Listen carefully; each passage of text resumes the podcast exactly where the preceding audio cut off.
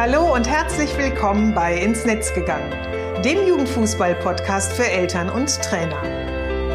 In meinem Podcast zeige ich, wie eine gute Kommunikation zwischen Eltern und Trainern möglich ist.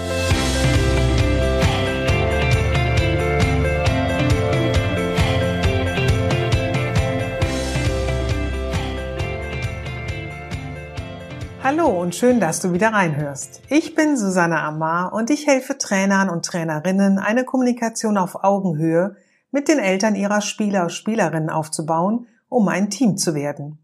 Denn nur als Team kann man gewinnen. In meinem Podcast profitierst du von meinen Erfahrungen und denen meiner Gesprächspartner und Gesprächspartnerinnen. Gemeinsam betrachten wir Themen im Kinder- und Jugendfußball aus den verschiedenen Blickwinkeln. Hallo und herzlich willkommen zur letzten Episode in 2020. Was für ein Jahr liegt hinter uns. Und ja, irgendwie ist es auch anders verlaufen, als ich es erwartet habe, als wir vermutlich es alle erwartet haben. Ich kann mich noch super gut daran erinnern, als ich am 1. Januar diesen Jahres aufgewacht bin und mich so darauf gefreut habe, dass dieses neue Jahr angebrochen ist. 2019 war für uns super anstrengend und meine Familie und ich, wir haben ja quasi am Ende die, die Tage gezählt, dass es endlich vorübergehen würde. So, und dann war irgendwie 2020 da. Alleine diese Zahl fand ich ja schon so großartig. Und ich hätte nie damit gerechnet, dass uns dann ab März Corona beschäftigen würde. Ja, mit allem, was dazugehört.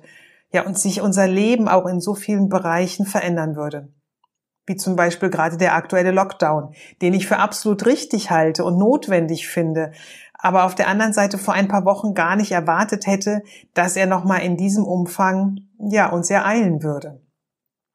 Und um Erwartungen geht es nämlich auch heute in der Episode. Denn im Kinder- und Jugendfußball sind Erwartungen ein beständiger Begleiter. Also vor allem, wenn es um das, ähm, ja, so um das sportliche Ziel einer Mannschaft geht kann es schon mal passieren, dass die Zielvorstellungen von Eltern, Trainer, Trainerinnen und Spieler, Spielerinnen nicht übereinstimmen. Und dann ist ganz schnell Stress und Frust vorprogrammiert. Ich spreche heute darüber, wie du als Trainer, Trainerin und als Elternteil solch eine Situation minimieren kannst, wie dir eine Elternseite auf der Vereins-Homepage dabei helfen kann und wie wichtig es ist, in eine informative Kommunikation zu gehen. Ja, Erwartungen sind ja so eine Sache. Jeder von uns hat sie, jeder hat seine eigenen und wir wünschen uns ja alle irgendwie, dass sie erfüllt werden. Was aber ja nicht immer der Fall ist. Und dann, ja, ist es irgendwie blöd und doof und man ist gefrustet und genervt und traurig, wütend, sauer, was auch immer. Spieler, Spielerinnen haben sie gegenüber ihrem Trainer oder ihrer Trainerin und dem Verein, der Trainer, die Trainerin wieder gegenüber den Spielern und den Spielerinnen und den Eltern und die Eltern gegenüber ihren Kindern, dem Trainer, der Trainerin und dem Verein. Ja, da kommen schon mal einige Leute zusammen. Und wenn dann diese Erwartungen, die jeder so hat, nicht übereinstimmen, nicht erfüllt werden, missverstanden, zu hoch oder zu niedrig angesetzt werden, führt das meistens ja, wie ich gerade schon sagte, zu Enttäuschung, Frust oder Problemen. Gerade wenn es das ja Leistungsniveau und das sportliche Ziel der Mannschaft betrifft, erlebe ich es in meiner täglichen Arbeit immer wieder, ja, dass die Erwartungen aller Beteiligten schnell mal auseinanderdriften können und dann eben es wirklich ja stressig und problematisch äh, in der Kommunikation auch werden kann. Sieht zum Beispiel der Trainer oder die Trainerin die Aufgabe eher darin, seinen Spielern oder Spielerinnen den Spaß am Fußball zu vermitteln und soziale Kompetenzen und eher so Weiterentwicklung und Mannschaftsbildung mehr im Fokus stehen als Siege und Aufstieg in die nächste Liga und immer dieses Jahr beständige Gewinnen, dann kann das bei einem Spieler oder einer Spielerin und vielleicht auch bei den Eltern zur Enttäuschung führen, wenn gerade letzteres genau das ist, was er oder sie gerne möchte und eben halt auch in einer Mannschaft oder in einem Verein sucht, für den sie sich oder er sich dann entschieden hat oder der Sohn oder die Tochter lieber nur aus, ja, ich sag mal, Bock kicken wollen und die Kameradschaft und der Spaß in der Mannschaft genießen möchte und das beständige Siegen und der Ligaaufstieg und immer dieser Leistungsdruck gar nicht im Fokus stehen und auch nicht erwünscht sind.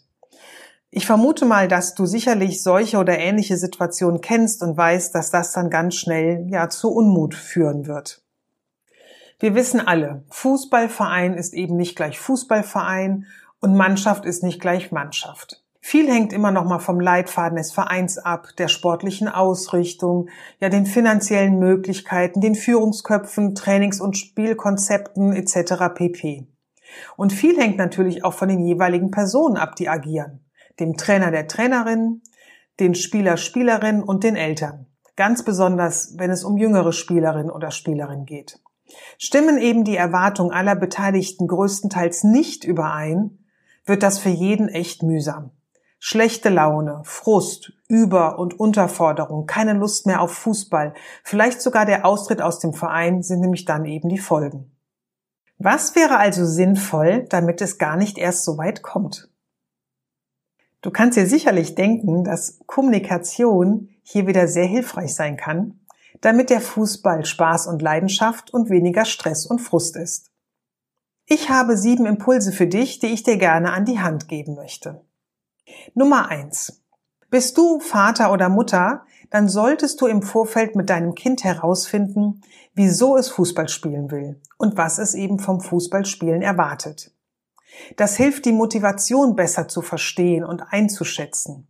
Und auch wenn der Wunsch, dem Verein beizutreten, daraus resultiert, dass vielleicht der Freund oder die Freundin auch dort spielt, wäre es wichtig, das genau zu hinterfragen. Nämlich wenn es nur das ist, dann kann es nämlich ganz schnell der Fall sein, dass dann der Sport gar nicht im Vordergrund steht, sondern eher dieses gemeinsame oder das Gefühl, man möchte gerne mit ihr oder ihm gerne gemeinsam etwas machen. Das geht übrigens auch schon mit Spielern und Spielerinnen aus der F-Jugend und wird je älter und höher sie spielen, natürlich umso wichtiger.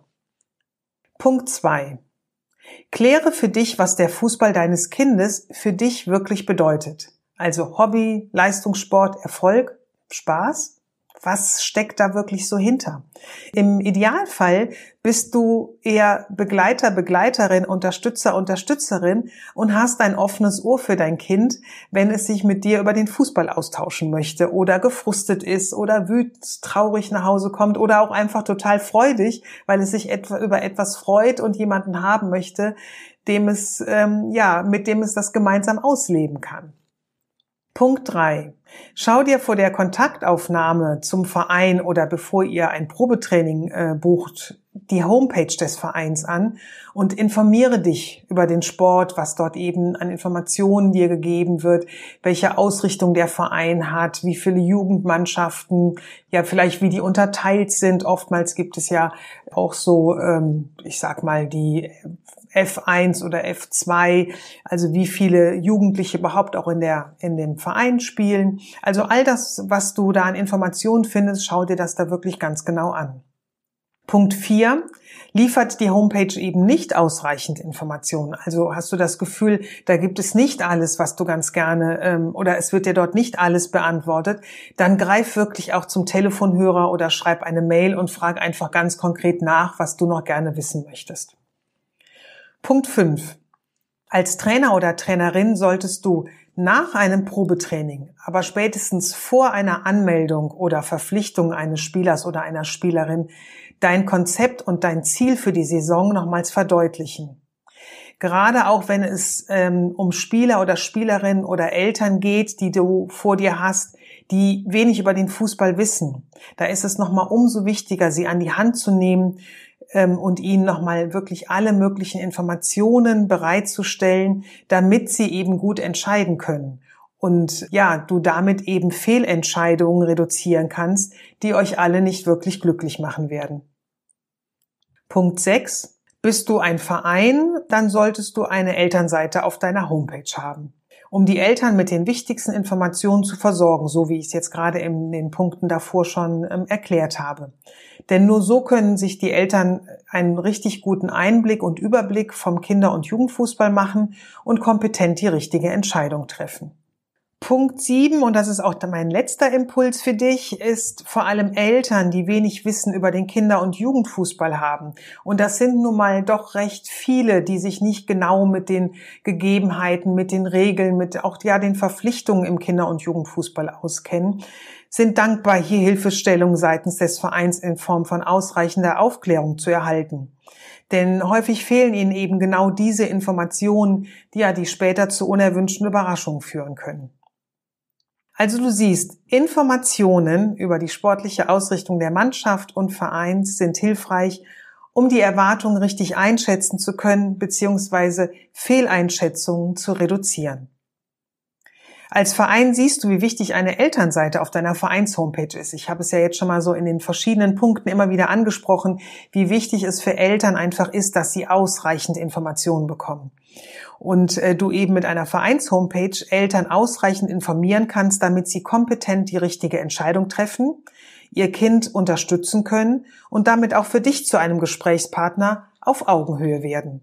Und wenn du einmal die Zeit investiert hast, den Text für deine Elternseite zu erarbeiten und weißt, was deine Spieleeltern brauchen, schaffst du sogar Synergien damit. Da du die gleichen Inhalte, die du erarbeitet hast, als Informationsblatt für die Eltern zum Beispiel zu Beginn der Saison verteilen kannst oder auf einem Elternabend und ähm, gleichzeitig gibst du deinem Verein ein Alleinstellungsmerkmal, denn die wenigsten Vereine haben eine Elternseite auf ihrer Homepage weil ich weiß, wie hilfreich Basisinformationen rund um den Kinder- und Jugendfußball und zum jeweiligen Verein sind, habe ich einen Workshop für dich entwickelt. Den kannst du ab sofort auf meiner Homepage buchen und er startet in der nächsten Woche.